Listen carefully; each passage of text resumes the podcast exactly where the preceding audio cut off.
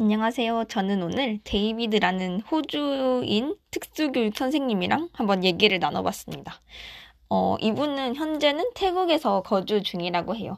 그래서 태국에 왜 갔는지 물어보니까 여기서 선생님을 하고 싶어서 왔는데, 어, 한 4월 달쯤에 다시 호주로 돌아가려고 했대요. 근데 국경을 잠가버려가지고 국경을 열 때까지 기다릴 거다라고 하셨습니다. 그래서 한 하루에 200명까지 입국을 허가를 했다고 해요. 그 방역 조치 때문에. 그래서 가기가 굉장히 어렵다라고 하고 태국도 심지어 2차 팬데믹 상황이 도래를 해서 그 버마에서 온 사람들이 이 코로나 바이러스를 옮겼다고 해요. 그리고 태국은 공식적으로는 락다운을 하지는 않는데 학교들이 전부 문을 닫아가지고 이게 좀 락다운하고 비슷한 상황이 아닌가 어, 자기는 생각을 하고 있대요. 음, 그리고 호주에서 무슨 일을 했는지 물어봤더니 어, 자기는 특수교육 선생님이었대요. 그래서 다운 신드롬이나 직접 장애가 있는 아이들을 가르치셨다고 합니다. 음, 이외에도 굉장히 특이했던 점이 공군에서 일을 하셨대요. 음, 공군에 자원을 했었고 자기는 어렸을 때부터 공군이 되고 싶었다라고 하셨습니다. 공군에서 항공기 교통 관리 이런 걸 맡으셨다고 해요. 뭐 레이더 운영 같은 걸 맡으셨는데 자기는 굉장히 행복한 직업이었대요.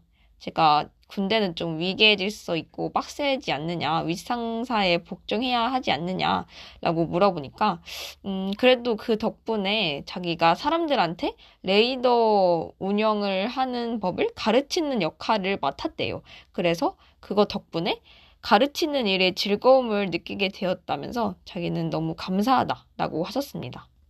그리고 제가 다운 신드롬이나 지적 장애 아이들 가르치는 거 굉장히 힘들지 않느냐라고 하니까 확실히 공감 능력이 필요하고 특별히 신경을 써줘야 하는 부분이 많다고 하셨습니다. 음, 특히 그들이 필요로 하는 것을 바로바로 바로 알아채고 거기에 굉장히 민감해야 된다고 해요. 음, 근데 굉장히 특이했던 점이 지적 장애 친구들에 대한 차별이 호주에는 거의 없다고 합니다. 무슨 반차별법, 아이들 보호법 이런 게 굉장히 잘 마련이 되어 있어서 그렇다고 해요. 그리고 심한 장애를 가지고 있으면은 지적 장애인용 학교에 가고 심하지 않으면은 그냥 일반 학교 교실에서 같이 다닌다고 해요. 그래서 장애의 수준에 따라서 이렇게 어느 학교에 가는지가 달라지고 그리고 저는 일반 교실에 간다면 이게 좀 차별이 있지 않을까 걱정을 했는데 오히려 일반 학생들이 그 지적 장애인 친구를 도와주려고 한대요. 그래서 굉장히 신기했어요. 사실 저는 자라오면서 그렇게까지 도와주려고 하는 친구들은 많이 못 봤거든요, 한국에서. 음, 근데 여기서는 그 약간 가정에서도 그렇게 가르치고 학교에서도 그렇게 가르치니까 지적 장애인들을 나서서 도와주려 한다라고 하셨습니다.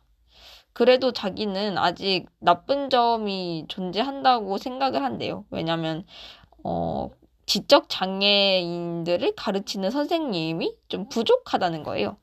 시골이 특히 그렇다고 해서 아직 나아가야 할 길이 많다라고 하셨습니다. 음, 네, 선생님들이 호주에서는 돈을 좀 많이 받는 편이래요. 그래서 정부가 아마 그 지적장애 선생님들을 고용할 돈이 없어 보인다 라고 하셨습니다. 그리고 선생님이 되려면은 4년 학사 학위를 따야 되는데 교육 분야에서 따야 된다고 해요. 그리고 자기는 석사도 따로 했는데 특수 교육 전공을 하셨대요. 그래서 심리학이랑 갈등 관리 같은 과목을 배웠다고 하십니다. 그리고 그걸 졸업한 후에는 학교에서 학교 교장이나 어떤 패널 앞에서 인터뷰를 거친다고 해요. 근데 제가 이렇게 뽑는 게 효과적일 것 같느냐라고 물어보니까 사실 뭐 그 사람을 직접 알 수는 없으니까 음, 자기도 잘 모르겠다라고 하셨어요. 음, 아무래도 직접 가르치고 아이들을 대하는 거를 봐야지 그 사람을 진짜로 알 수 있는데, 솔직히 이런 인터뷰 과정으로는 그런 면을 파악을 하기 힘들죠. 그리고 자기는 좋은 선생님이란 아이들이랑 아이들의 가족이랑 그리고 다른 동료 선생들이랑 다 같이 다 잘 지내야지 좋은 선생이라고 생각을 하신대요. 그리고 자기가 스스로 아이들을 이해하려는 마음이 있어야 된대요. 음, 근데 호주에서도 다른 사람들이 좋은 선생님이라고 칭하는 사람들 중에서도 어, 돈 때문에 선생님을 하는 사람들이 많다라고 하셔서 굉장히 의외였습니다.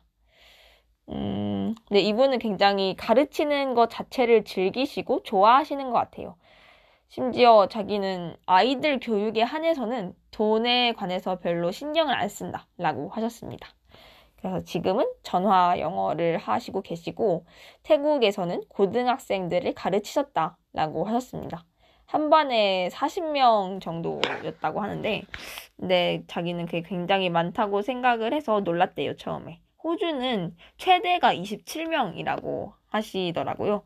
음, 이렇게 한 이유가 출산율 때문은 아닌 것 같고, 약간 더 관리를 잘 하고 쉽게 가르칠 수 있게 하기 위해서 그렇게 법적으로 만들어 놨다고 해요. 음, 그리고 태국에 와서 신기했던 점 중 하나가 태국은 선생님이 굉장히 존경을 받는다라고 하더라고요. 그래서 호주 선생님들은 좀 행동을 조심해야 하는데, 뭐 태국은 어, 그것보다는 약간 더 좋다? 대우가 좋다라고 하셨어요. 그래서 아시아 문화는 선생님들이 좀 존경을 많이 받는 문화인 것 같다라고 서로 이야기를 나눴습니다. 이외에도 오늘이 2020년의 마지막 날이다 보니까 신년 맞이를 어떻게 하느냐 물어봤어요.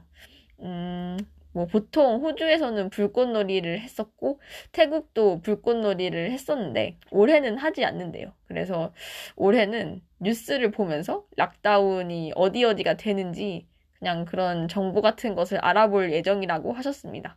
그래서 코로나가 굉장히 많은 부분을 망쳐놨다라고 얘기를 나눴어요.